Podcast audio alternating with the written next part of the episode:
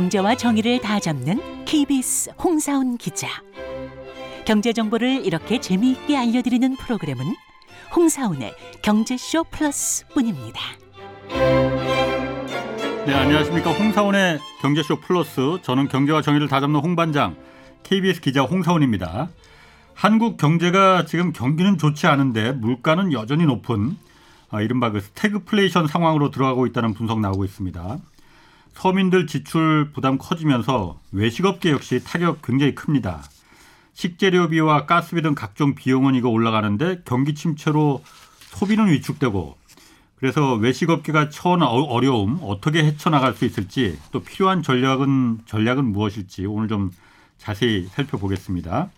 김유진 외식업 컨설턴트 나오셨습니다. 안녕하세요. 네, 안녕하세요. 그리고 공식 질문 요정 오윤혜 씨 나오셨습니다. 안녕하세요. 네, 안녕하세요. 윤혜입니다. 윤혜 반갑습니다. 씨도 외식 참 좋아하시죠? 아, 좋아하죠. 거의 90% 외식을 많이 하니까. 어. 전에 이 네. 대표님 오셔가지고 바나나 얘기해 주셨죠. 네, 바나나 얘기. 네, 드렸었죠? 카페가 흥, 성행 했던 와, 그걸 이유가 바나나. 제 기억력이 안 좋은데 네. 그때 너무 인상적이어가지고 뭐, 기억납니다. 무슨 얘기했어요? 한 2년 만에 저 저온것 네. 같아요. 네네. 그러니까 이제 모든 커피숍들의 주장이 똑같으니 예. 우린 좋은 원두 써요. 어. 로스팅 잘했어요. 뭐 이 얘기는 사실 변별력이 없거든요. 다 하죠. 다 해요. 네. 근데 어, 동네 상권에서 한 분이 카페를 만들어야 되겠다라고 결심을 해놓고 가격만 조금 떨어지면은 우리 집을 와주지 않을까라고 음. 생각하는데 사실 고객은 냉정하죠. 음, 유명 브랜드에 차라리 500원, 1000원을 더 내지 음. 굳이 안 유명한 브랜드까지 갈 필요가 있냐. 그럼 네. 이럴 경우에는 혜택이 있어야 돼요. 음. 근데 그 혜택으로 제가 삼았던 거는 바나나였어요. 네. 아, 바나나를 하나 한 송이를. 예, 아. 아메리카노를 살 때마다 예. 선물을 드리면 고객 입장에서는 이제 뇌 속에 인두질을 하는 겁니다. 아. 저 집은 바나나를 주는 음. 집이야. 어. 근데 굉장히 배려를 많이 해주네. 뭐 이런 음. 것들을 어. 각인시키는 작업들. 어 그걸 기억하시는 왜 하필이면 바나나예요, 그런데? 아 이게 사실 스타벅스 바나나가 뭐 스타벅스 관계자분들이 들으시면 혼날 일일지 모르겠는데 네. 예. 스타벅스에서는 돈을 주고 팔거든요. 맞아요. 그리고 아. 아침에 편의점에서도 커피를 많이 팔고. 먹는데 아 침에 바나나 한 끼로 든든하잖아요. 어, 근데 바나나랑 중요해요. 커피랑 궁합이 또 잘 맞아요. 네. 그래요? 안 맞을 것 같은데. 잘 드셔보세요. 자, 아. 괜찮아요. 빈속에 그러니까. 추- 어, 출근하시다가 커피 사는 분들 굉장히 많은데 음. 사실 바나나를 가지고 이제 간다는 것 자체는 뭔가 이렇게 약간 호위무사 데리고 가는 느낌이죠. 어, 아침에 간단하게라도 네. 요기를 할 수 있고 그런 것도 하나의 전략이 아, 굉장히 네. 굉장한 겁니다. 아, 그것도 하나 중요한 팁일 것 같기도 하네요. 무기예요, 무기. 아, 이건 굉장한 그때. 안 계셨나요? 아니, 계셨죠? 아니요, 계셨습니다. 네. 아, 우리 요즘은 연필도 똑같은 위치에 아? 꽂고 계셨어요. 우리 요즘 뒤돌아서면 다 까맣게 잊어버려갖고 아, 아, 저, 저도 그랬는데 큰일 났어. 그게 되게 인상 깊었고 그 네. 가게 매출이 굉장히 올랐어요. 많이 올랐어요. 네. 성공. 사례로 말씀해 주셔가지고 네, 네. 기억에 남았습니다. 어쨌든 오늘 감사합니다. 모신 게 네. 외식업이 사실 뭐 이게 어제 오늘 얘기도 아니지만 블루오션이 아니고 레드오션이다. 이거 음. 잘못 외식 그 퇴직하고 나서 퇴직금으로 장사 창업하는 거 따라다니면서 도시락 싸들고 다니면서 말려야 된다 이런 얘기 많이들 하잖아요. 음. 네, 네. 어쨌든 그간에 우리나라 외식 산업 좀 두드러졌던 그 전문가시니까 네. 변화가 좀 있었습니까? 제가 처음에 그 장사한 전략이다라는 책을 썼을 때는 코로나라는 건 아예 상상도 할 수 없는 상황이었었어요. 네. 그리고 2016년, 17년 넘어오면서부터는 대한민국 외식업 아니 자영업 전체에 낭만주의가 시작된다 그럴까요? 그러니까 정말 폭발적으로 어, 자유로워지고 또 어, 만족감들을 아주 절정으로 느낄 수 있는 모든 것들이 등장하기 시작해요. 뭐 오마카세라든지 이런 것도 아. 등장을 하고 또 한 가지는 그 당시 제일 많이 언급됐던 게 욜로족이었죠. 욜로족. 이번 생에 한 번만 산다. 네. 근데 요즘 그런 얘기 안 합니다. 요새는 네, 네. 코로나. 딱 겪고 나더니 이건 안 되겠다. 그리고 위생에 관련된 부분 더 민감해졌고요. 그래서 B, C, A, C로 나눌 수 있을 것 같아요. B, C, A, C가 뭡니까? 코로나, 아. after 코로나. 아. 기원 전 기원 후가 아니고 네, before 코로나, 아. after 코로나는 일단 환경이 바뀌었고요. 네. 또 룰들이 많이 바뀌었고 그러다 보니까 적응하느라고 사람이 바뀌었고 음. 사람이 바뀌었다는 얘기는 고객이 바뀌었다는 얘기죠. 근데 코로나 전의 어, 장사하던 방식, 사업하던 방식으로 접근을 해서는 이제는 먹히질 않는 거예요. 굉장히. 어떤 게 가장 크게 변했습니까? 코로나 전후로 자영업은? 제일 큰 것 중에 한 가지는 의심이 많아졌어요. 사람들이요? 예. 왜냐면 어. 온갖 매스컴에서 위협 소구들만 이제 계속해서 반복이 되다 보니까 불안한 거예요. 내 자체가 불안한 거고 내 소비가 혹시 실수를 하면 어떡하지? 손해를 보면 어떡하지? 그래서 엄선을 해요. 아. 예전에 그냥 밥 한 끼, 음, 뭐 그냥 아무 데나 가서 한잔 하지 뭐 저녁 먹으면서 하는데 지금은 가리고 가리고 가리고 그래서 귀하게 얻은 소득을 정말 아끼면서 쓰려고 애를 쓰기 때문에 점점점 공들인 브랜드만 살아남아요. 어, 공들였다는 건 어떤 부분이죠? 아, 뭐 예를 들면은 뭐 전골집을 갔는데 예전엔 그냥 푸짐한 게 승부수였다면 요새는 그 양념장 같은 경우도 어, 냉동고에다가 깡깡 꽃 모양으로 이렇게 트레이에 넣어갖고요. 네. 왜그 얼음 얼리는 기계 같은 게꽃 음. 모양이 있거든요. 음. 거기다가 이제 어, 채워놓는 양념장을 얼려 놓으면 음. 그걸 위에다 하나 딱 띄워주는 거예요. 동동. 아 고추장이다. 그럼 빨갛게 예, 꽃이 되는 빨간 거예요? 꽃이 이제 오, 만두전골. 사골 만두전골 같은 데 올라가는데 고객들은 그걸 보면서 왜 위안을 받냐면은 아 이 사장은 대충 안 하는구나, 허투루 안 하는구나, 아, 그래요. 굉장히 신경을 많이 쓰는구나라고 생각들을 하죠. 아, 저는 좀 오래된 세대라서 그런지 오히려 그렇게 하면은 좀 의심이 생길 것 같은데 무슨 의심이야? 맛이 있을까 이게? 아, 맛이 그냥 저? 같은 경우에는 그냥 네, 제가 또 막걸리 좋아하니까 네, 네, 네, 네. 그냥 이렇게 좀 거친 그 그릇에 네, 네. 옛날 그 시골집에서 맞습니다. 뭐 투박하게. 그런 투박한 게 오히려 네, 네. 저는 저 오래된 세대 아닙니다. 그렇지는 않고요. 점점 좀 줄어들고 있죠. 근데 이게 너무 중요한 게 요즘. SNS 많이 하기 때문에 음. 내가 네. 전골 먹으러 갔는데 꽃이 있어. 음. 그러면은 올리기도 아. 너무 좋고 비주얼적으로 여러 가지로 장점이 있을 것 같아요. 그리고 사실 제가 이제 고깃집 같은데 그 조언해드릴 때 그 가장 이제 중요하게 삼는 포인트가 뭐냐면 고깃집 그러면은 걱정이 되는 게 이런 거죠. 그러니까 지각된 위험이라 그러잖아요. 저기 가면 뭔가 기름 튈 것 같고 냄새 날 것 같고. 아, 그러니까 네. 뭐 저도 이제 사전 찾아보니까 perceived risk라고 얘기들을 하던데 네. 지각된 위험이라는 게 그런 거죠. 구매에서 생길지도 모르는 불안감들, 찜찜함들. 음, 그래서 그런 게 오늘? 너무너무 아름다운 드레스를 입고 오셨는데 제가 만약에 이거 끝나고 네. 홍사원 기자님하고 막걸리에다가 연탄구이 뭐 이런 거 어우. 먹으러 가자 그러면은 네. 걱정되는 몇 가지 것들이 있잖아요. 어. 걱정되는 것들. 그렇죠, 아. 그렇죠. 이런 것들을 벗어난 걱정되는 거 없는데.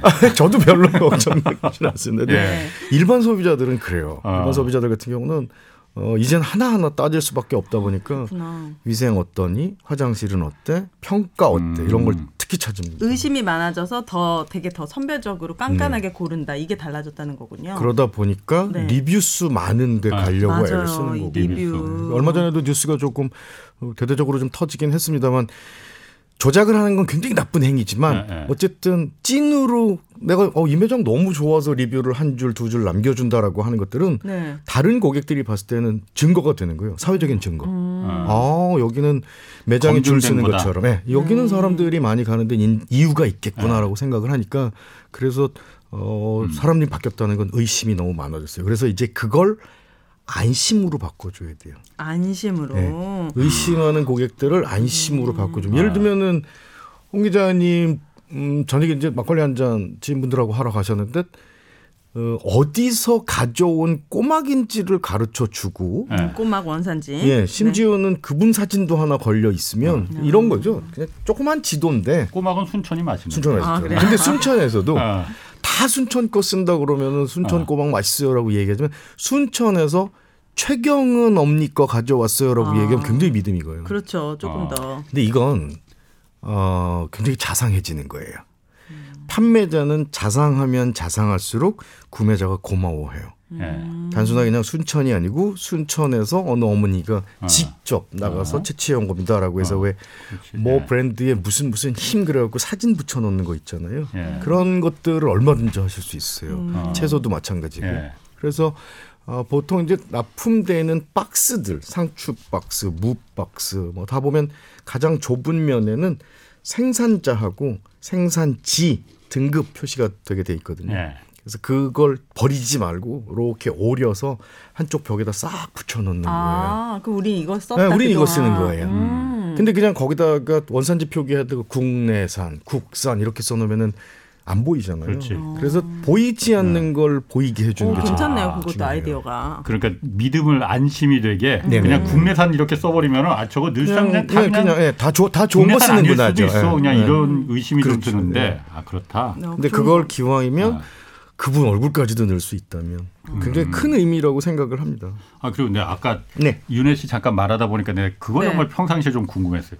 음식 위에 사진 찍잖아요. 왜. 네. 윤혜 네. 씨도 많이 찍죠. 찍어서 올리죠. 네. 그거 왜 올리는 거예요? 나 이거 우리 딸내미도 보면 항상 뭐 자기 그, 그 SNS에 올리는데 음, 그 음식점에서도 아까 말씀하신 대로 그 후기 뭐 이런 것처럼 네, 네, 네. 그걸 이용하는 음식점들도 좀 많이 있더라고요. 맞습니다. 그러니까. 네. 일단 왜 올리는 왜 찍는 거예요? 이게 그거를? SNS 특징마다 좀 다른데 인스타그램 같은 경우에는 특히 많이 올리거든요. 페이 스북은 글을 많이 좀 올리고. 네. 근데 음식을 올리는 이유는 난 이거 먹었다 인증하면서 음, 네. 이게 많은 것 여기에 저의 아이덴티티가 들어가 있습니다.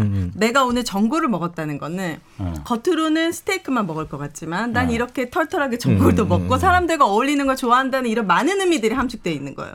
그러니까 음식 하나가 그냥 아 나 먹었어 이상의 알파 뭐 컵, 커피를 마셨습니다. 그 이해 분위기를 못하겠네. 아, 그러니까 아이 아 그러면 이렇게 한번 네. 설명을 드려볼까요? 사진을 찍는 거는 그 순간이 소중해서 소유하고 싶은 거예요. 네. 네. 근데 다른 곳에서도 다 할 수 있는 경험이면 안 찍어요. 음. 예를 들어서 김밥, 라면, 뭐 호떡 뭐 이런 아주 평범한 브랜드에 가서는 특별할 게 없으면 굳이 찍을 이유가 없죠. 근데 아까 그렇지, 말씀드렸듯이 그렇죠. 그게 꽃이 네. 있다든지 네. 아니면 그릇을 굉장히 힘주어서 네. 너무너무 예쁘거나 근사한 접시를 만들어 놨든지 그러면은 어, 이 순간을 찍고 싶어요. 음. 그건 왜 그러냐면 인간에겐 정복 욕구가 있어요. 정복이요? 네. 어. 음. 나 여기까지 가봤어. 그러니까 어찌 보면 땅 따먹기 같은 거예요. 네. 그래서 어, 제일 실수하는 마케팅 방법 중에 한 가지가 뭐냐면 저희 매장에 있는 상품 사진 찍어서 SNS에 올려주시면 서비스 드립니다라고 하는데 어, 네. 그런 거 있어요. 그러면 이제 좀. 찍고 네. 보여줍니다 사장님한테 이렇게 아. 직원분한테 네. 자 여기 찍었습니다 그리고 혜택은 받고 아. 나가면서 지워? 지워. 좋아요. 왜냐면 제 앨범이잖아요. 아, 아, 예. 제 피드에 그런 게 남아 있는 게 별로 만족스럽지 아이덴티티가 않아요. 담겨져 있다. 근데 홍 기자님도 이미 어, 꽤 오랜 동안 쓰셨어요. 음, 아주 소중한 집을 하나 발견하셨어요. 예. 골목골목에 있는데 아. 정말 홍어도 맛있고 노포집에. 뭐 노포집을 아. 하나 딱 예. 발견하셨어요. 그러면 후배들이나 지인들한테 얘기할 때 야 나 말이야 최근에 예. 무슨 무슨 집 발견했다라고 얘기 안 하고 음. 개발했다라고 얘기를 해요. 아, 그래요. 어, 그런 것 같아요. 네. 예. 야 내가 개발한 집 하나 아, 있잖아라고 그렇지. 하는 그렇지. 건 그래요? 뭐 그렇게 말하니까 그렇게 네, 많이 말하죠. 보통은 이렇게 얘기하죠. 아, 야, 그래요? 그, 야, 뭐, 이 부장, 내가 죽이는데 개발 하나 했거든? 아. 이라고 얘기하는 아, 건. 제가 그만큼 정복했다는 의미예요. 아. 접수하고 정복했다는. 그게 또 그렇게 해석이 되네. 아. 그래서 평범한 건 안 찍어요. 안 올려요. 아, 아. 그러니까 SNS에 올라, 사실은 뭐 세대가 이렇기 때문에, 시대가 이렇기 때문에 그걸 거부할 수는 없지 않습니까? 네. 근데 그걸 활용하는 제일 좋은 방법 중에 한 가지가 이런 거죠. 평범한 걸 두 배로 해줘도 좋아해요. 아, 그래요? 평범한 예를 거. 들면 뭡니까? 젓가락을 두 개 주는 거예요. 어, 보통은- 떨어뜨릴 수 있으니까. 아니요, 아니요. 전혀? 다른 의미예요. 나도 그렇게 생각했는데 어, 뭐. 그거 아니에요? 어, 보통은 제일 많이 쓰는 게 스테인레스 젓가락들 많이 쓰시잖아요. 네. 그 옆에 나무 젓가락을 주는 거예요. 그래서 고기를 먹을 땐 나무 젓가락 쓰시고 아. 채소나 양념류가 묻어 있을 경우에는 스테인레스 젓가락을 쓰십시오라고. 그게. 가능하고 이거 젓가락 다시 짚는 것도 너무 근데 아마 어머니가 그, 밥한 번 먹기가 힘들어. 근데 이제 이런 아. 것들이 저는 뭐 희한한 짓이라고 생각하지 않고요. 네. 노력이라고 생각해요. 네, 대접받는 느낌도 있을 것 같아요. 여긴 좀 신경 쓴다. 네. 아까 기자님 말씀하신 것처럼 예전에는 손맛으로 승부를 볼 수 있었어요. 네. 그때는 굉장히 어, 정보가 비대칭돼 있던 시절, 주방장만 알고 네. 이모님이나 할머님만 알던 시절, 네. 며느리도 모르는. 예. 근데 지금은 정보가 다 공개돼 있어요. 레시피가 음. 공개돼 있어서 맛은 사실 굉장히 상향 평준화돼 있어요. 네. 어지간해서는 다 이제 맛있는데 예. 그 중에 유독 맛있는 집을 찾아내라 그러면은 몇 가지 장치들이 필요해요. 간단한 표현 하나 드리면 삼겹살 집 갔어요 오늘 저녁에. 네. 근데 사장님이 반찬 갖다 주시다가 갑자기 이렇게 어 하나씩 먹어 그러고 주시는데 계란 프라이를 하나씩 주시는 거예요. 네. 뜨끈뜨끈하게. 네. 그럼 이제 복합적인 생각이 들죠. 내가 마음에 들어서 그런가? 아, 어 근데 그러면 술 먹기 전이니까 속 베리지 말라고 하는 건가? 음, 라고 생각하면. 예. 사실 제 입장에서는 이 집은 꼭 기억하고 싶은 집이에요. 왜냐면 제가 고통받는 거 해결해 줄 수 있는 집이니까. 네. 그래서 두통약 뭐 드세요라고 얘기하면 각자 잘 듣는 두통약을 기억하시잖아요. 네. 어느 고깃집이 제일 좋으셨어요? 그러면 내게 큰 혜택을 주거나 내 고민을 해결해 준 집들을 기억을 해요. 아, 예. 그러니까 그렇게 기억될 만한 곳을 만들어내는 건 큰 뭐 장치가 아니어도 돼요.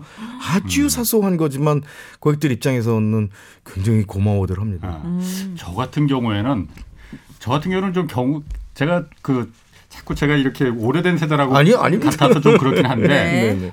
말씀하신 대로 기억되는 그런 음식점이나 가게 음. 같은 경우에는 제가 잘 가는 물론 음식점들 좀 있거든요. 근데 거기 가 보면은 그렇게 막 아까 젓가락 두 개 놔주고 네네. 꽃 놔주고 이런 음, 거는 네. 사실 저는 그런 데는 잘 안 가게 될 것. 같아요. 저 같은 경우에는 네네. 네. 제가 잘 가는 몇 군데 음식점은 음. 굉장히 거칠어요. 그러니까 음. 손님을 대하는 태도가 옛날에 네. 무슨 뭐 욕한 사발 네, 먼저 하고 뭐. 그런 음식점도 있었잖아요. 네, 네, 요즘 뭐 네. 그런 데가 있지는 않지만은 네. 그냥 거칠게 야, 왔어 뭐 이렇게 하고 뭐이 할머니 아주머니들이 네, 하고 네. 이렇게 그런 음식점들이 실제로 음식도 더 맛있는 것 같이 느껴지더라고요 제 생각에. 네, 느껴지죠. 그, 그리고 그만큼 그러다 편하니까는 자꾸 가게 되고 음. 제 후배들한테 야 어디 개발했어 음. 같이 가자 이렇게 하거든요. 네. 이게 어찌 보면 어 제가 이 표현 드리기가 참 어렵긴 네. 한데 어.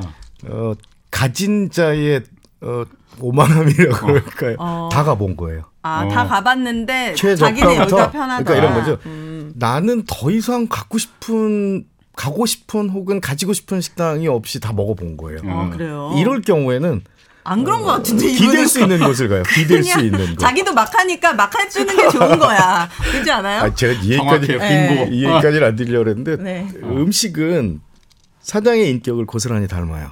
판박이 인격이요? 같아요. 어, 판박이. 진짜요? 그래서 아까 말씀하신 뭐 꽃을 올리고 네. 뭐 그러니까 미나리 하나를 주더라도 그냥 줄 수도 있고 살짝 데쳐가지고 이렇게 매듭을 만들 수도 있잖아요. 예. 그건 주인의 성격이고 인격인 거예요. 손이 진짜 많이 가겠네요. 성격이고 인격. 그래서 뭐 좀 와일드하고 막 이런 분들은 음식을 내도 좀 그런 스타일이 나오는 거고 예. 정반대로 굉장히 소심하고 또 세심한 분들 같은 경우는 플레이팅 하나 하나에도 신경을 쓰기 때문에 아. 그걸 보고 찾아가는 고객은 쉽게 얘기해서 주인장의 인격과 비슷한 사람들이 가요. 아, 그래서 매장의 손님들은 나를 닮은 손님일 경우가 아주 많아요. 아, 그럼 좀 targeting을 확실히 하는 게 좋겠네요. 네. 이런 손님을 원하면 좀 거칠게 그렇죠. 하고 거칠게 해주고.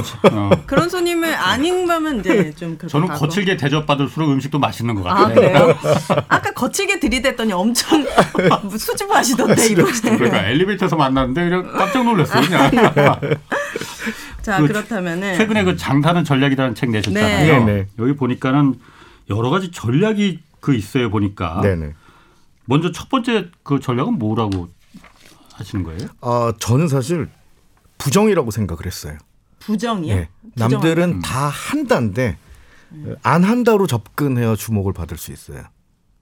그러니까 안 우리는 한다, 좋은. 재료 써. 아, 우리는 열심히 해. 아. 우리는 뭐 최선을 다해. 뭐 이런 그 우리의 주장이죠. 나의 주장. 예. 다 한다라고 얘기하는데 안 한다라고 해야 도드라져요. 어. 뾰족하게 설 수 있어요. 노 MSG. 뭐 비슷한 거이기도 음, 하고요. 아예 세상을 정 반대로 가보는 거예요. 예를 들어서 그 헬스클럽이나 운동하러 가는데 왜 매일매일 가지 않으세요라고 하면 음.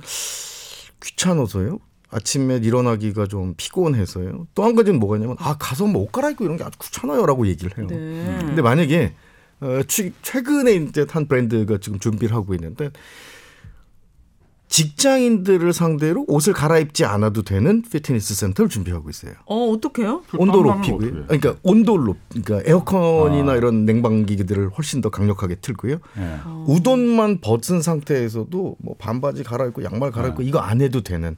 그래서 그냥 간단하게 5분에서 10분 정도 예. 어, 하고 뭐 PT 정도는 아니더라도 간단하게 이제 몸 풀고 할 수 있는 그런 이제 어, 피트니스도 도 준비를 하고 있고 또 일본에서 굉장히 대박난 케이스는 샴푸를 안 해줘요 이발소인데 아 그러면요? 머리를 커팅만 하고 나머지는 이렇게 흡입기 있죠 예, 천장에 달려 있는 걸 쭉 당겨가지고 네. 진공 예, 청소기처럼. 진공 청소기처럼 음. 쫙 훑어줘요. 그래서 음. 커팅하는데 걸리는 시간이 5분에서 10분밖에 걸리지 않아요. 아 굉장히 급속도로 전개가 되고 근데 이걸 똑같아요. 외식업에 오거나 피트니스 쪽에 가나 헤어샵을 가나 보통 이렇게 커피숍에서 컵을 사면 예.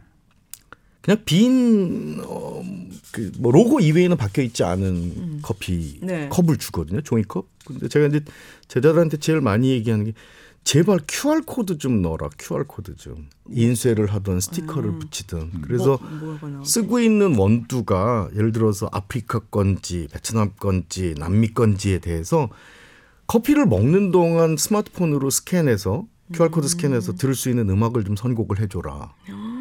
되게 디테일한 거예요. 그러니까 저는 커피만 샀는데 음악도 선물을 받을 수 있는 거예요.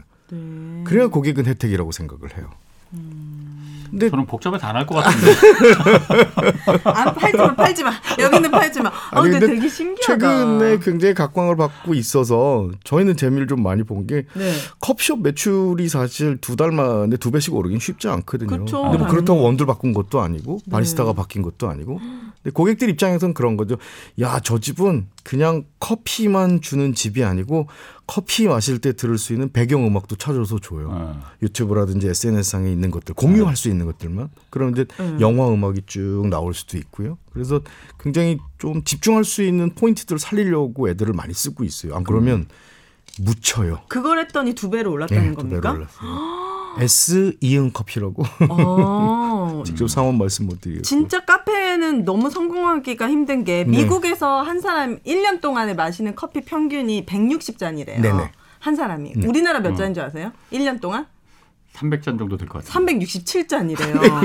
5잔도 아니고. 하, 어, 하루에 무조건 한 잔 이상은 먹는다는 거예요, 사람들이. 저도 그래요. 그러니까. 이 어. 니즈가 엄청나다 보니까 카페가 뭐 같은 거리에 200개 정도가 있다면 미국은 아. 우리나라는 1,400개가 많은 있대요. 네, 네. 일곱 배가 너무 막 많아. 엄청 많아요. 그러니까 이, 여기서 살아남았다는 게 대단한 거예요. 식당의 숫자를 치, 쳐도 마찬가지인 게 어, 뉴욕하고 런던하고 사실 어, 서울하고 살고 있는 인구수는 큰 차이는 없어요. 1, 20%밖에 차이가 안 나는데 한국은 영국이나 미국에 비해서 8배 많은 자영업 오너들이 있어요.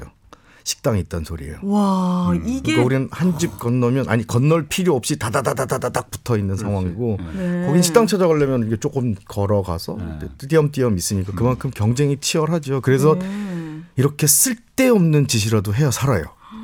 근데 제가 올해 이제 딱 30년째인데 어, 예전에 PD할 때부터 늘 자영업 오너분들을 취재를 하다 보니까 결국 미쳐야 살더라고요. 음. 내 아이템에 대해서 애정을 가지고 나는 이걸 끝간데 없이 한번 디테일을 살려보겠다라고 하는 분들은 결국은 살아나요. 어. 근데 아이 그 정도면 됐어. 적당히 그 정도면 됐어. 남들도 다 그 정도 해라고 하는 수준에 머물러 있으면 저는 어느 사이인가 슥 도태가 되고 있는 거예요. 시장 내에선 낙오가 되고 있는 거고. 네. 그러니까 살기 위해서는 방법이 없어요. 그래서 남들이 귀찮아하는 짓, 특히 경쟁자들, 경쟁자들이 귀찮아하는 짓도 하고 또 쓸데없다라고 하는 짓. 아까 말씀드렸던 고깃집의 생활을 한 송이씩 꽂아놓는 건 우리 집은 굉장히 신선하다라고 하는 것들에 관한 연상 효과를 만들어내려고 갖다 놓는 거예요. 괜히 그냥 아, 생활 한 홈으로. 갖다 놓는 게. 이거 하려면 또 꽃시장 새벽에 가야 되는데 고기 그거 하기도 보통 제휴는 그죠? 어디랑 하냐면 동네 꽃집들. 아. 동네 꽃집들은 어, 하루 그날 팔지 못하면 그 이게 다음 날로 넘어가고 다다음 날로 넘어가면 원가가 시들죠. 뚝 떨어져요. 네. 그래서 이제 그런 것들 꽃? 예, 꽃집들하고 아. 제휴를 해서 네. 가져와라 그러면 상생할 수 있잖아요. 그런. 팁도 있습니까? 지금은 다 자영업자들, 그러니까 소비자를 위한 팁들이 많은데 네. 저는 최근에 뉴스 봤는데 짬뽕에 송이버섯 있잖아요. 아, 근데 그게 봤어요. 벌레라고 리뷰를 남긴 거예요. 네네. 그러니까 이런 블랙 컨슈머들 때문에 피해를 보는 자영업자들이 엄청 늘어나고 있는데 네네. 이런 사람들을 위해서 뭐 예를 들어 블랙 컨슈머들을 음. 대응할 수 있는 팁이라든지 이렇게 리뷰를 막 말도 안 되게 써가지고 피해 보시는 분들이 대응할 수 있는 방법이 있습니까? 그러니까 저 수업 들어 오시는 분들이 가장 많이 얘기하시는 건 뭐냐면 와 악플 쓴 건 안 내려가요 그래요. 어 이게 너무 자영업자들을 괴롭히거든요. 네. 선풀 그러니까 좋은 댓글 써준 것들은 자꾸 밀리고 밀리고 밀리는데 꼭 유난히 첫 페이지에 그 좀 이렇게 어, 악의적인 의도를 갖고 쓴 글을 안 내려간다는 거예요. 네. 근데 대부분의 플랫폼들은 신고 제도가 있어요. 잘 몰라서 그러시죠. 신고 제도가 뭐예요? 그 검, 녹색 검색창 같은 거에도 네. 이 댓글이 의도적으로 음. 이런 것들을 소문을 내고 악의적인 행태를 보이고 있습니다. 그러면은 네. 관리자에게 보낼 수 있는 쪽지를 보낼 수 있는 기능들이 그럼 있어요. 배달 어플에서 리뷰리 리뷰가 안 좋으면 그 배달 어플에 신고를 하면 해결해 줍니까? 굉장히 심각하다면 그 어. 문제가 아까 말씀드렸듯이 사실이 아닌데도 불구하고 음. 그렇게까지 일파만파 퍼지는 경우라면 관리자들 입장에서는 그게 전체 어, 사이트에 문제가 생길까봐 업체에 문제가 생길까봐 해줘요. 네. 어. 그래서 간접적으로 경고문을 보내주는 제도가 있습니다. 경고문. 네, 그래서 확인들 해보시면은 충분히 피해갈 수 있는데 몰라서 못하는 거예요. 음. 야, 이 사람은 보니까 특히 이제 그런 일들이 제일 많았었죠. 그 제가 이제 책에 그런 내용을 좀 적긴 했었는데 악플을 너무 심하게 썼어요. 사장님도 그렇고 직원도 그렇고 세상에 이렇게 불친절한 가게는 처음 봤어요라고 그래서 어. 도, 그러니까 너무 억울하니까 사장님 CCTV를 돌려본 거예요. 네네네. 몇 시간 찜일까, 언제 어. 찜일까라고 하는데 알거든요. 누가 그랬을지. 아 느낌이 옵니까? 아, 표정들이 별로 안 좋은 아, 그렇구나. 있잖아요. 네. CCTV를 돌려보니까 가게 들어오기 전에 이미 부부가 싸움을 했어요. 아 부부가. 네. 부부 싸움 시커하고 아, 부부인지는 확실히 네, 몰라요. 모르지만. 예. 남녀가 굉장히 다툰 상태에서 들어와서 음식을 먹는데 그 음식이 어떻게 맛있겠어요. 그러니까 사실 그런 부분들을 뭐 이렇게 제도적으로 고칠 수 있는 부분은 아닌데 아닐 경우에는 분명히 언급들은 하셔야 돼요. 네. 아닌 건 싸고. 왜 밥을 같이 먹으러 와. 그러니까 맛있는 거 앞에서. 그 자. 아까 그 아닌 그 아니다 부정적인 컨셉 그게 하나의 전략이었고 네, 또 다른 거는, 뭐가 또 네. 있습니까? 또 한 가지는 제가 정말 중요하게 생각하는 건 뭐냐면 사람이요. 살 사람을 먼저 생각을 해야 돼요. 근데 우린 대부분 무슨 생각을 하냐면 뭐 기능과 성능을 업그레이드 하려고 애를 쓰세요. 음. 그게 무엇이 됐든 떡볶이가 됐던 만두가 됐던 불고기가 됐던 고기 좋은 거 써야지 양념 신경 써야지 이런 얘기들 많이 네, 네, 하시는데 네. 사실 냉정히 얘기해서 그 경우는 너무 시장이 너무 많은 거예요. 무한 경쟁할 사람들이. 근데 이제 제가 왜 살 사람이라는 걸 선정하자고 얘기를 했냐면 그때도 아마 홍사훈 그 경제쇼 나오고 난 뒤였던 것 같은데 공무원 분 중에 한 분이 전화를 주셨어요. 어, 네. 내용 되게 재밌는데 저희 강연 좀 한번 해주십시오 그래갖고 갔어요. 네 네 네. 가는데 Q&A 시간에 한 분이 뒤에서 이렇게 손을 드시더니 에, 제가 그냥 단도직입적으로 물어보겠습니다. 제가 마이크만 20년 이상 만들었는데 네.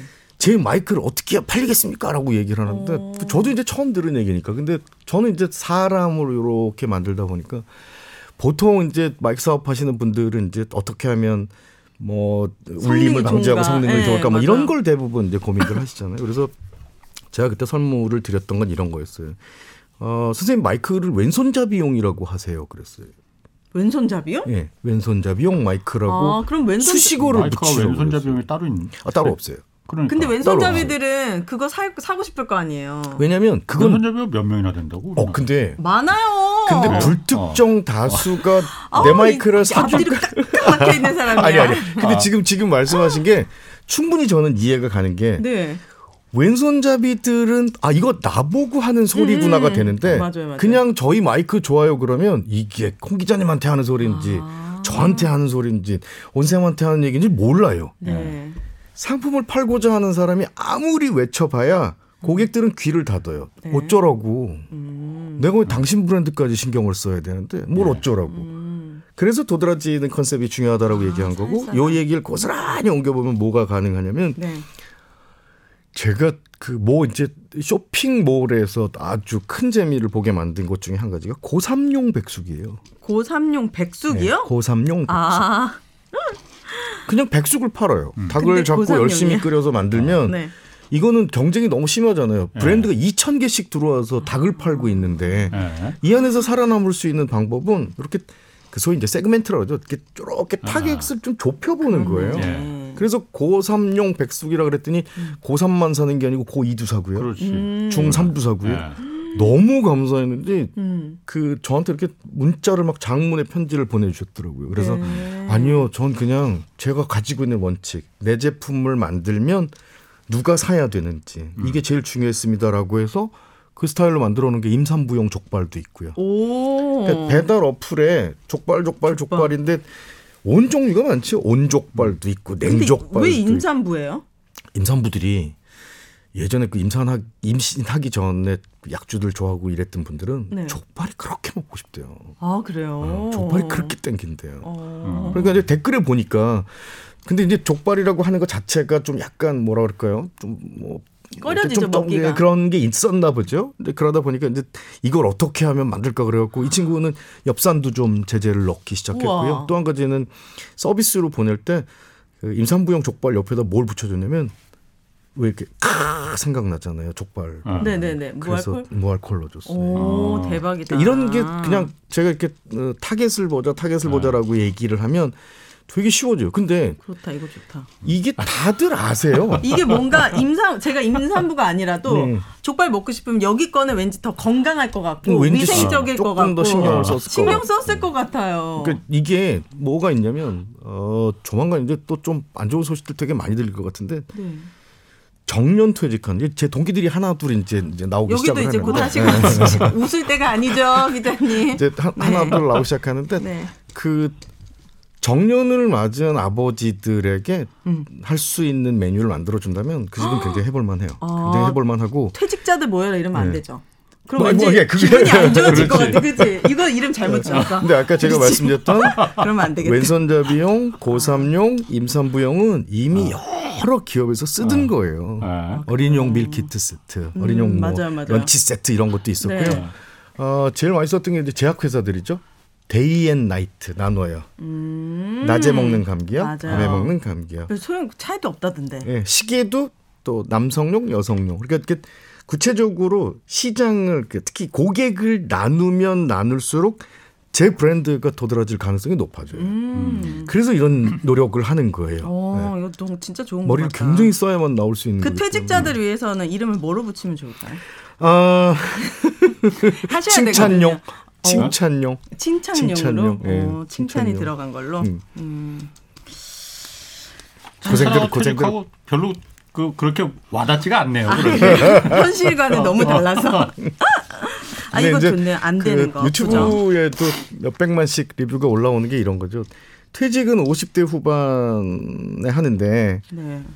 연금은 65세부터 받아야 되니까 그 6년 7년 사이에 몸 안에 들어있던 모든 음, 기업 회사 어, 봉급 수령자의 피를 다 뽑아내야 된다라는 어그 300만인가 올라온 걸 보고 저도 깜짝 놀랐어요. 그, 어, 어, 그런 환경이 바뀐다는 건 음. 사실 되게 이렇게 흔들리거든요. 그쵸, 그러다 보니까 그쵸. 이제 좀 마음의 안정도 얻고 싶고 운동하게 되고 음. 산책도 하게 되고 이제 뭐 산에도 가게 되는데 어 그런 어떤 특정 타겟을 대상으로 하는 음식들을 만들어내는 것도 음. 아까 말씀드렸듯이 임산부용처럼 저는 굉장히 큰 시장이 열려 있을 거라고 생각을 해요. 오, 앞으로 향후. 괜찮네요. 네, 굉장히 커요.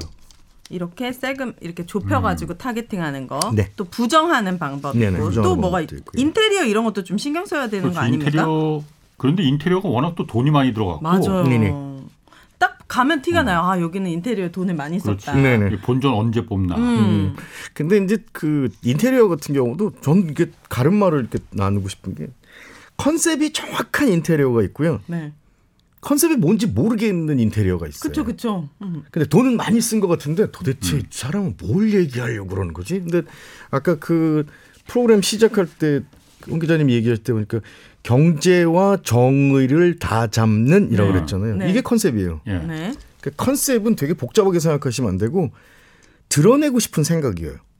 드러내고 싶은 생각. 네. 이게 컨셉이에요. 음. 그러니까 나는 자상함을 드러내고 싶은 건지, 나는 치밀함을 드러내고 싶은 건지, 나는 아름다움을 드러내고 싶은 건지가 명확해야 관통해요. 간판에서부터 상호, 심지어는 카운터, 테이블, 화장실까지 쫙 관통을 해야 되는데 음. 대부분은 그림 몇 장 갖다 놓고 뭐 상호 몇 개, 메뉴명 몇 개 갖다 놓고 서는 매칭이 잘 안 되는데 그냥 근사하기만 해요. 어. 그래서 감흥을 잘 못 받는 거죠. 그 봉준호 감독 영화가 전 세계 비평가들뿐만 아니고 관객들에게 그 큰 박수를 받을 수 있었던 건 미장센이라고 하는 거였어요. 전 세계에서 가장 강력한 어, 미장센어다라고 얘기를 하는데 그 미장센이라는 게 결국 연출 의도예요. 음. 내가 내 영화에서 무슨 얘기를 하고 싶은지. 그래서 지하 단칸방에서 음, 지하에 있었던 가족들이 생활할 때는 찬장에 있는 반찬통 하나도 뚜껑이 다 맞지 않아요. 모여서 막 맥주를 마시거나 이렇게 할 때 보면은 다 뚜껑도 드러나 있고 연탄 이게 뭐죠 저 가스불에 이렇게 된 자국도 있고 이런 걸 하나하나 살리는 게 나는 이 공간을 그렇게 연출하고 싶어라고 하는 디테일을 살리는 거예요. 그래서 최근에는 그런 브랜드들이 크게 각광을 받고 있어요. 뭐 2층에 있는 집들도 그렇고 어 유명한 지역에 있는 컨셉들을 가지고 온 집들도 마치 문 열고 들어가면 공간 이동한 것 같은. 와 여긴 내가 숲속에 있는 뭐 가든 이런 데 와 있는 것 같아 라고 하는 극사실주의를 살린 브랜드들은 살고요. 그게 아니고 그냥 돈만 막 이렇게 벌려는 데는 왜 안 오지 고객이 이렇게까지 이쁘게 잘하는데 가야 될 이유가 없는 거죠. 그 자영업자 분들이 이걸 준비할 때 제일 돈이 많이 드는 게 인테리어입니까? 아 권리금이 있을 경우 는 권리금이 제일 크고요. 권리금, 권리금, 네. 크고 또 평형이 클 경우에는 보증금이 크고요. 음, 네. 인테리어가 차지하는 비율은 대략 총 투자 비용의 한 3분의 1 정도. 어 그래도. 업종에 따라 다르긴 합니다. 네, 업종에 이게 사장님들이 다 나름 명확하게 어떻게 하고 싶다라는 생각은 있거든요. 네네. 근데 그거를 표현하는 건 다른 실력인 것 같아요. 네네. 그러니까 그렇게 내가 생각하는 걸 표현하는 음. 것은 사실 전문가들의 도움을 받으려면 그것도 돈이 진짜 많이 들잖아요. 그 제가 제일 쉽게 쓰는 방법 중에 한 가지가 이, 이런 겁니다. 컨셉을 하나로 뽑지 못하는 이유는 가지고 싶은 게 많아서 그래요. 그 예를 들어서 뭐 지금 떡볶이집을 뭐 하나 하신다, 네. 혹은 뭐, 뭐 갈비집을 하나 한다 그러면은 그 안에 추구하고 싶은 게 굉장히 많아요. 뭐 디테일도 있고 신선도 있고 배려도 있고 뭐 접대도 있고 뭐 이런 것들이 다 떠오르는 단어가 있으면 예전에 그 왜그 저희 때는 국민학교 때 그런 걸 했었거든요. 이렇게 이렇게 기억 니은 해갖고 짝짝짝짝짝 해서 둘 중에 하나 지우기. 뭐 이- 그런 게임 있잖아요. 어, 예능 처음 들어봤는데. 예능 프로그램 같은데 보면은 왜 뭐 둘 중에 하나 고르는 게임 있어요. 아. 이병헌, 정우성 정우성 아, 이런 거예요. 아 네. 그걸 단어를 어. 열 개를 나열해 놓고 두 개, 두 개, 두 개, 두 개 짝지은 것 중에 하나씩 버릴 수 있어야 돼요. 컨셉이 명확하려면 버려야 돼요. 어. 근데 이것도 넣고 싶고 카운터에는 배려를 넣고 싶고 화장실에는 화려를 넣고 싶고 그러다 보니까 이제 온갖 종합 선물 세트 같은데 도대체 무슨 소리 하려고 하는 거야가 되는 거죠. 아, 버려야 네, 된다. 컨셉을 뽑아낼 때는 주장하고 싶은 바를 쫙 놓고 버리고 버리고 버리고 하나를 오롯이 뺀 다음에 아까 얘기했던 경제와 정의 두 단어만 지키겠습니다 하잖아요. 그래서 어, 정의가 아닌 건 얘기 잘 안 하시잖아요. 음. 아닌 거는 그래서 지켜내려고. 오늘 예. 말이 없으신 거거든요. 아니 아까 이래 씨가 정우성에서 네. 제가 정우성 닮았다는 얘기 많이 듣거든요. 아우. 정의를 지켜야 됩니다, 여러분. 아니, 아닌 건 아니다고 말씀드립니다, 확실하게. 자, 아니 얘기 많이 듣는데. 네. 아유, 네. 인테리어 강화하는 부분도 네. 그렇고 디테일이 제일 중요한 것 같아요. 근데 그 디테일 살리는 방법 중에 한 가지가 이건 이건 꼭 외식업뿐만 아니고 굉장히 여러 가지인데 제가 일주일에 한 번 무릎이 아파서 PT를 받기 시작을 했어요. 사실 그동안 돈이 아까워서 잘 안 했었는데 열심히 걸으면 되겠다라고 생각하다가 PT를 받기 시작하고 나서 PT 선생님들이 다 똑같은 거예요. 뭐가 똑같아요? 어, 수업 방식도 그렇고요. 음, 스타일이 그렇고 대부분 비슷해요. 제가 그 저희 코치님한테 뭐라 했냐면 심박수 체크하는 밴드라는 게 있어요. 스마트워치처럼. 이렇게 밴드를 묶는 겁니다. 팔뚝에다가. 음, 예, 있어요. 있어요. 아, 스마트워치에도 그거 스마트워치에도. 있습니다. 예. 근데 이제 스마트워치 같은 경우는 여러 사람이 돌려쓰기가 좀 그러니까 그렇지, 밴드를 예. 가지고 예. 제가 운동하는 동안 좀 책정 그 측정을 좀 눈에 보일 수 있게 해달라. 음, 그리고 났더니 이렇게 그 패드 예. 를 하나 가져다가 모니터 같은 걸 가져다가 제가 운동하고 있는 걸 옆에서 보여줘요. 예. 그럼 심박이 올라갔다 내려갔다 하면서 조금 더 떨어져야 돼요. 아니 지금은 더 올려서 올려야 돼요라고 하는데 그냥 무작정 이렇게 쇠만 들었다 올렸다 내렸다 하는 게 아니고 눈에 숫자가 있으면 제가 자극을 받아요. 네. 아, 그런 디테일. 그런 디테일이요. 그런 것 하나 하나가 살아 있어야 되는 게 결국은 공간을 연출하는 방법 그리고 상품과 서비스를 구성하는 방법이라고 생각해요. 패키지 그냥 비닐봉투에다 덜렁덜렁 주는 것보다는 박스라도 예쁘게 만들고 로고도 만들어 놓고 하는 것들이 사람들 마음에는 훨씬 더 공감을 주거든요. 네. 그런 디테일을 누가 더 많이 찾아내느냐가 결국은 승부수라고 생각을 하고요. 아, 아까 제가 커피 얘기 잠깐 드렸는데 제가 커피숍 하시는 분들이 너무 안쓰럽기도 하고 음, 되게 좀 위로도 좀 많이 해드리고 싶고 감사하기도 하고 그래서 그런 얘기를 많이 해요. 이제는 원두 얘기 좀 그만 좀 합시다. 다 하니까 네. 뭐 별다방부터 시작해서 다 좋은 원두 쓴다 그러는데 그러지 말고 차라리 물 얘기를 하자. 물. 우리는 얼마나 좋은 물을 쓰고 있는지. 근데 커피숍에서 실제로 커피보다 더 많이 들어가는 게 물인데 물에 대한 주장은 안 해요. 어. 우리는 무슨 물을 쓰는지. 물에 따라 맛도 달라집니까? 뭐 당연히 달라지죠. 달라지죠. 물맛 그래요? 그게 어. 정수일 경우, 생수일 경우, 뭐 쏜물일 경우 다 달라요. 네. 근데 이제 저는 뭐 그 서울시에서 타고 있는 아리수라고 하는 수돗물이 물 자체가 나쁘진 않아요. 물은 정말 정말 잘 만들었어요. 정수 네. 잘했고. 문제는 뭐냐면 관이에요, 관. 예, 관. 수도관. 네, 그 관을 예. 타고 오는 게 얼마나 노후했냐에 따라서 어떤 집은 가보면 예를 들어서 국수 먹는데 뭐 냉면이나 냉국수 같은 거 먹는데 이상하게 여기는 물 냄새 난다라고 생각하는 집들은 뭐냐면 쇳내요, 쇳내. 예. 녹내. 음. 그러니 물 좋은 집을 찾아가야죠. 국수집 잘 되는 집은 대부분, 음. 탕이 잘 되는 집은 대부분 물이 좋아요. 아, 그 끓이면 날아가는 거 아닙니까? 아, 그, 뭐 이렇게 휘발성으로 날아갈 수 있는 게 있고요. 네. 쇳내 같은 경우는 사실 그렇게 쉽게 날아가지가 않기 때문에. 음. 그래서 저는 뭐 예를 들어서 상권 조사하러 다닌다 뭐 이런 얘기 하는데 업장 이렇게 가서 매장을 둘러보고 할 때 뭐 조명도 켜보고 특히 제일 많이 하는 게 뭐냐면 수돗물 켜보고 화장실 물 내리고 이건 꼭 하세요. 네. 근데 물 맛은 안 봐요. 물, 아, 정작 중요한 건 물 맛도 봐야 되는. 그 물 맛이 어떠면 좋은 겁니까? 어, 먹었을 때. 아무래도 좀 그러니까 이게 관의 상태를 우리가 눈으로 볼 수 없기 때문에 네. 그래서 기왕이면은 고객들이 좋아하는 물은 뭐냐면 정수를 뭐 2중, 3중으로 했습니다라든지 음. 우리는 특별히 뭐 고객들에게 엄선된 물을 제공하기 위해서 특별한 또 정수 시설을 예, 커피 했다. 예, 물을 만들어내기 위해서 이렇게 했습니다. 그러니까 어, 두 가지 비교해 드릴게요. 칼국수집 들어가셨어요. 칼국집을 문 열고 들어가는데 현관에 한 집은 어, 무슨 무슨 칼국수 시작이라고 써놓고요. 계절에 맞게 한 집은 저희는 100% 정수물로만 육수를 끓입니다. 그러면 고객 입장에서는 그걸 자상하게 가르쳐 준 집에 신뢰가 가요. 오, 믿음도 가고. 그렇네. 예. 그래서 그런 지금 이미 잘하고 계신 당연한 것들을 좀 설명을 해주셨으면. 좋겠어요. 당연한 건 줄 알았는데. 네, 당연한 거를 설명을 해야 아 이게 가치로 부각이 돼요. 어. 근데 아, 뭘그 쌀을 뭐 다 좋은 거 쓰지요라고 얘기하는데 저희는 무슨 한이 있어도 도정한 지 일주일 이내에 쌀만을 쓰려고 저희는 뭐 약속을 합니다. 노력합니다. 이런 것들을 적어줘야 그래야 향이 덜 날라가거든요. 그 안에 음, 그 건조가 좀 도정을 하고 나서 일주일 안에 먹는 것들이 밥을 지을 때도 마찬가지고 향도 많이 살아나고 하기 때문에 그런 세세한 것 하나 하나를 살리는 게 저는 인테리어만큼이나 중요하다고 생각을 해요. 네. 근데 사실 제가 그 지금 김 선생님 얘기 들어보면서 네. 어쨌든 지금 말씀하신 그 아까 우리는 뭘 안 한다 이런 네. 전략도 좋고 디테일도 있고 인테리어도 이제 그 살리는 거 좋고 그런데 사실 많은 사람들이 창업을 이제 하잖아요. 네. 할거 없으니까 음식점 가게 하나 차린다 뭐 이런 식으로 네. 했다 망하는 사람들 네, 굉장히 네, 많잖아요. 그런데 그런 그 아까 말씀하신 그런 전략도 팁들도 좋지만은 네. 사실 가장 중요한 거는 예를 들어서 음식을 음식점을 차리면은 네. 음식 맛이 즉- 좋아야 되는 거 아니에요? 음식 맛 좋아야 돼요. 음식 맛이 좋아야 되는 거죠. 네, 그거 말고. 다른 거 암만 뭐 다 해봤자 네. 그 아무 의미 맞습니다. 없는 네네, 거잖아요. 네네.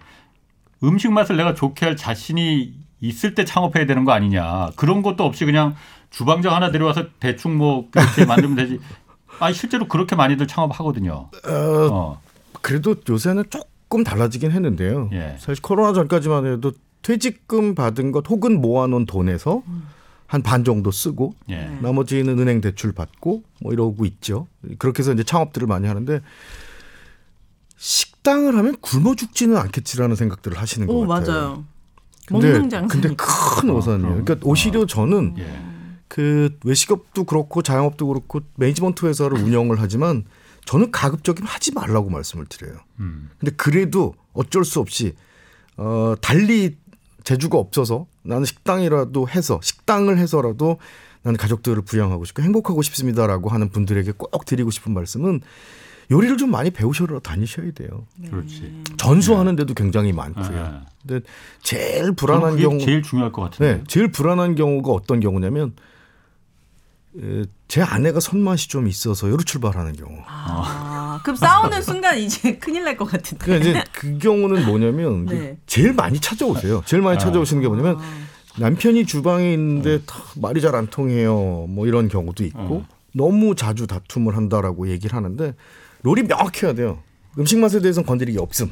음. 뭐 이런 게 필요하고 아까 말씀드렸듯이 그냥 주변에 있는 분몇분 모셔다가 친한 분들 모셔다가 어, 어때요 그러면은 아 그동안 쌓인 정의인데 어떻게 이거 맛없다고 얘기를 해요. 그 냉정하게 얘기를 못 하다 보니까 아까 말씀하셨던 궁극의 맛을 못 찾아내요. 자 이럴 경우에 제일 쉬운 방법이 한 가지가 있어요. 내 맛을 무슨 그 고도의 그 미각을 가진 무슨 맛, 맛 칼럼니스트들 뭐 일곱 명 여덟 명을 모을 수도 없는데 무슨 재주로 제일 맛있는 맛을 만들어냅니까라고 하면 맛있어 보이게 만드는 거예요. 맛있어 보이게 만든다고? 맛있어. 음. 아 이건 당연히 맛있는 거야 정도. 왜냐면 이게 큰 차이예요. 오늘 보니까 저희 감독님도 그렇고 홍 기자님이나 저도 그렇고 20대에서부터 50대까지 있어요. 20대에서부터 50대가 생활 환경도 다르고 나이도 다르고 성별도 다른데 모두가 맛있다라고 얘기하는 건 쉽지 않아요. 어, 그쵸. 그건 평균점을 찾아낸 거거든요. 예. 근데 그 평균점을 찾아내기 위해서 소위 얘기해서 상업 요리가들, 그러니까 뭐 전술하거나 이런 분들 같은 경우는 온갖 종류의 맛을 낼 수 있는 장치들을 다 끌어와요. 예를 들어서 뭐 소고기 맛나는 것도 있고 조개 맛나는 것도 있고 뭐 사골 분말도 있고 이런 것들을 다 조합을 해서 모두가 좋아할 만한 평균점들을 찾아내요. 예. 일반적으로 혼자 오픈했을 때 그거 쉽지 않아요. 그래서 전 오히려 감히 말씀드리고 싶은 건 어, 업소용 무슨 뭐 양념장이든 업소용이라고 한 것들이 있으면 가져다가 좀 제발 좀 조합 좀 해보셨으면 좋겠어요. 배합도 해보고 섞어도 보고 테스트를 해봐야 되는데 그냥 한 프랜차이즈 박람회 갔다 와서 매장 한 20개, 30개 정도 돌면 그냥 해도 된다라고 생각들을 아, 하시는 경우가 내가 있어서. 할수 있는 건 다 했다. 네. 음. 그리고 이 경우에는 뭐냐면 아까 말씀드린 것처럼 만약에 짜장면 집을 하고 싶은데 짜장면으로 1등 하는 게 뭔지 잘 모르겠어요. 텔레비전 나오는 그 유명한 사부들의 그 맛보다 우리 집을 더 맛있다라고 평가를 받으려면 도대체 몇 명한테 검증을 받아야 되는 거예요. 기준이 없어요. 계량화가 안 돼 있고 정량화도 안 돼 있는데 네. 이 경우에는 뭐가 있냐면 그러면 그 유명한 집들보다 더 좋은 그릇 그 유명한 집들보다 한 가지라도 더 내놓는 김치 네.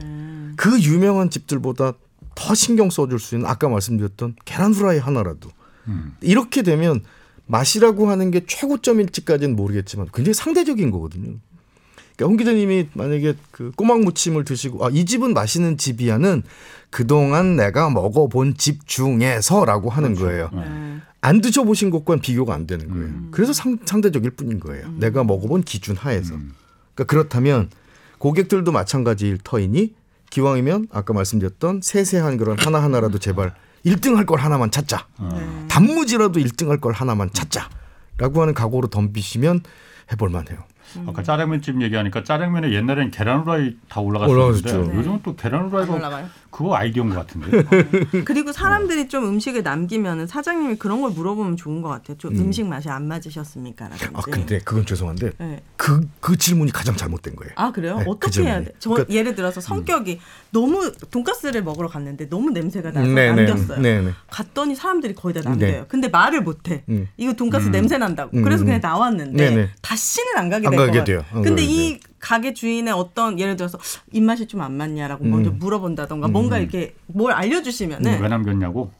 아 그러니까 어 뭐 어떻게 물어봐. 주 뭐 어떻게 요, 요때 얘기를 어떻게 좀? 정리를 해드릴게요. 그러니까 어, 대부분 그 자영업 하시는 사장님들이 많이 취해 있는 게 나갈 때 뭐라 그러냐면 계산할 때 카드를 받고 계산하고 영수증 드릴 때 맛있게 드셨어요라고 물어봐요. 맞아요. 거기다가 맛 없다 그래요? 못하죠. 아, 예, 네. 맛있게 먹습니다. 그럼 그냥 가요. 예. 근데 사실 그 경우는 억지로 물어봤을 경우는 안 물어봤는데도 와 진짜 맛있네요라고 해야 진짜 맛있는 집. 그렇죠. 근데 제가 지금 말씀드리려고 하는 혹시 뭐 불편한 거 없으셨어요라고 물어보면 안 돼요 절대로. 아. 그럼 뇌 속에선 불편한 것만 찾아요. 어. 내가 오늘 들어오자마자 음. 이 계산할 때까지 안 좋고 불편했던 경험만 찾아내요. 네. 이게 이제 그 fortune teller들이라고 그래서 뭐 이렇게 점쳐주고 가시는 분들이 주로 많이 쓰는 건데 이런 거죠. 홍 기자님 지난 한 달 동안 아 그래도 꽤 기분 좋은 일이 있으셨던 것 같은데요. 쪽집게네. 어 근데 어 선생님 그한 2주 전까지 좀 속상할 일 하나 있으셨죠. 어. 이거랑 똑같은 거예요. 아니 그럼 어떻게 해야 돼요? 손님이 음식을 진짜 누가 봐도 맛없게 먹고 네. 거의 남기고 나왔습니다. 네네. 이 손님을 잡고 싶어. 아, 그럼 요리? 자신이 없는데 아, 아 그러면 그냥 그럼 포기해야 되는 거예요? 이 경우는 사실 근본이 잘못된 거고요. 이건 아예 애초에 상품으로서의 가치가 없는 걸 팔았기 때문에 이건 좀 안타까운 경우고 음. 나는 꽤 있는데 고객의 만족도를 한 번 더 반복 바- 복습시켜주고 싶다 그러면 이 경우는 뭐냐면 오늘 반찬 중에 뭐 제일 맛있으셨어요? 아 그렇게라도 물어본다. 이렇게라도 물어보는 거예요. 아. 그러니까 직원들 칭찬하는 것도 마찬가지예요. 오늘 혹시 저희 서브, 서빙한 홀 직원들 중에 누가 제일 친절했나요? 라고 물어봐야 이 사람은 좋은 기억 갖고 가요. 아, 그럼 그때 얘기할 수거 있나? 좋고. 아, 오늘 진짜 좀 냄새가 났어요. 이렇게 얘기할 수는 있겠네. 아니 고객 입장에서는 그러면 이제 어쨌든 내게 기회를 줬잖아요. 내가 의사를 물어보고 예. 어, 솔직히 얘기해달라고 그랬으니까 그때는 나가면서 얘기하겠죠. 어, 그리고 있죠. 사실 겉으로 드러낼 정도면 이제는 안 와도 될 정도의 불만인 거예요. 음. 대부분은 90% 정도는 그냥 입을 다물고 가세요. 맞아요. 예. 말안 그러니까 하지. 제일 중요한 건 댁에서 당신이 직접 먹어보는 거예요. 매일. 예. 아. 유명한 국수집, 곰탕집 이런 첫 집에서? 국물이 나오면 제일 먼저 하는 게 당신 식사 먼저 해요. 예. 사장님이 예.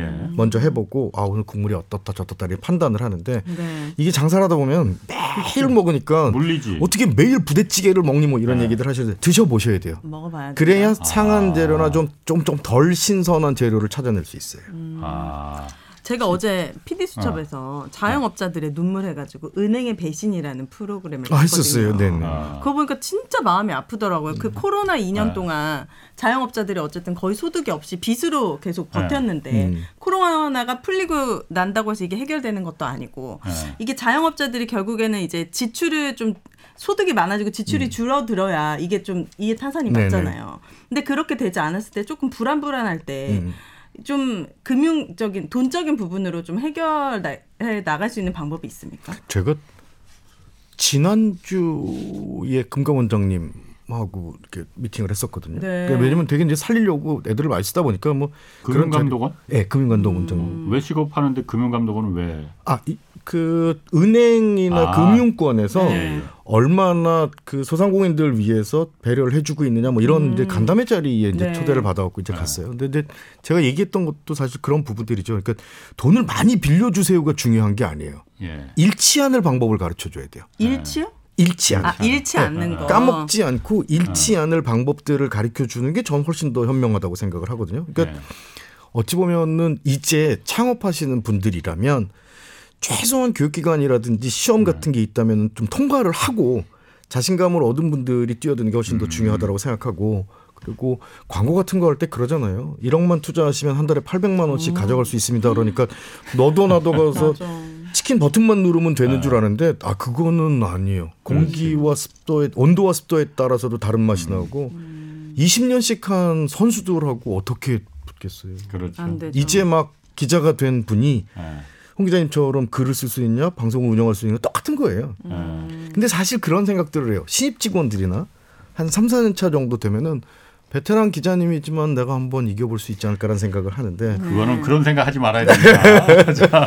좀 겸손할 필요는 좀 네. 있을 것 같고요. 네. 오늘 아주 창업에 대한 얘기 재밌는 얘기 잘 들었습니다. 두 분 오늘 김유진 외식업 컨설턴트 그리고 오윤혜 씨였습니다. 자, 홍사원의 경제쇼 플러스 오늘 여기서 마치겠습니다. 고맙습니다. 감사합니다.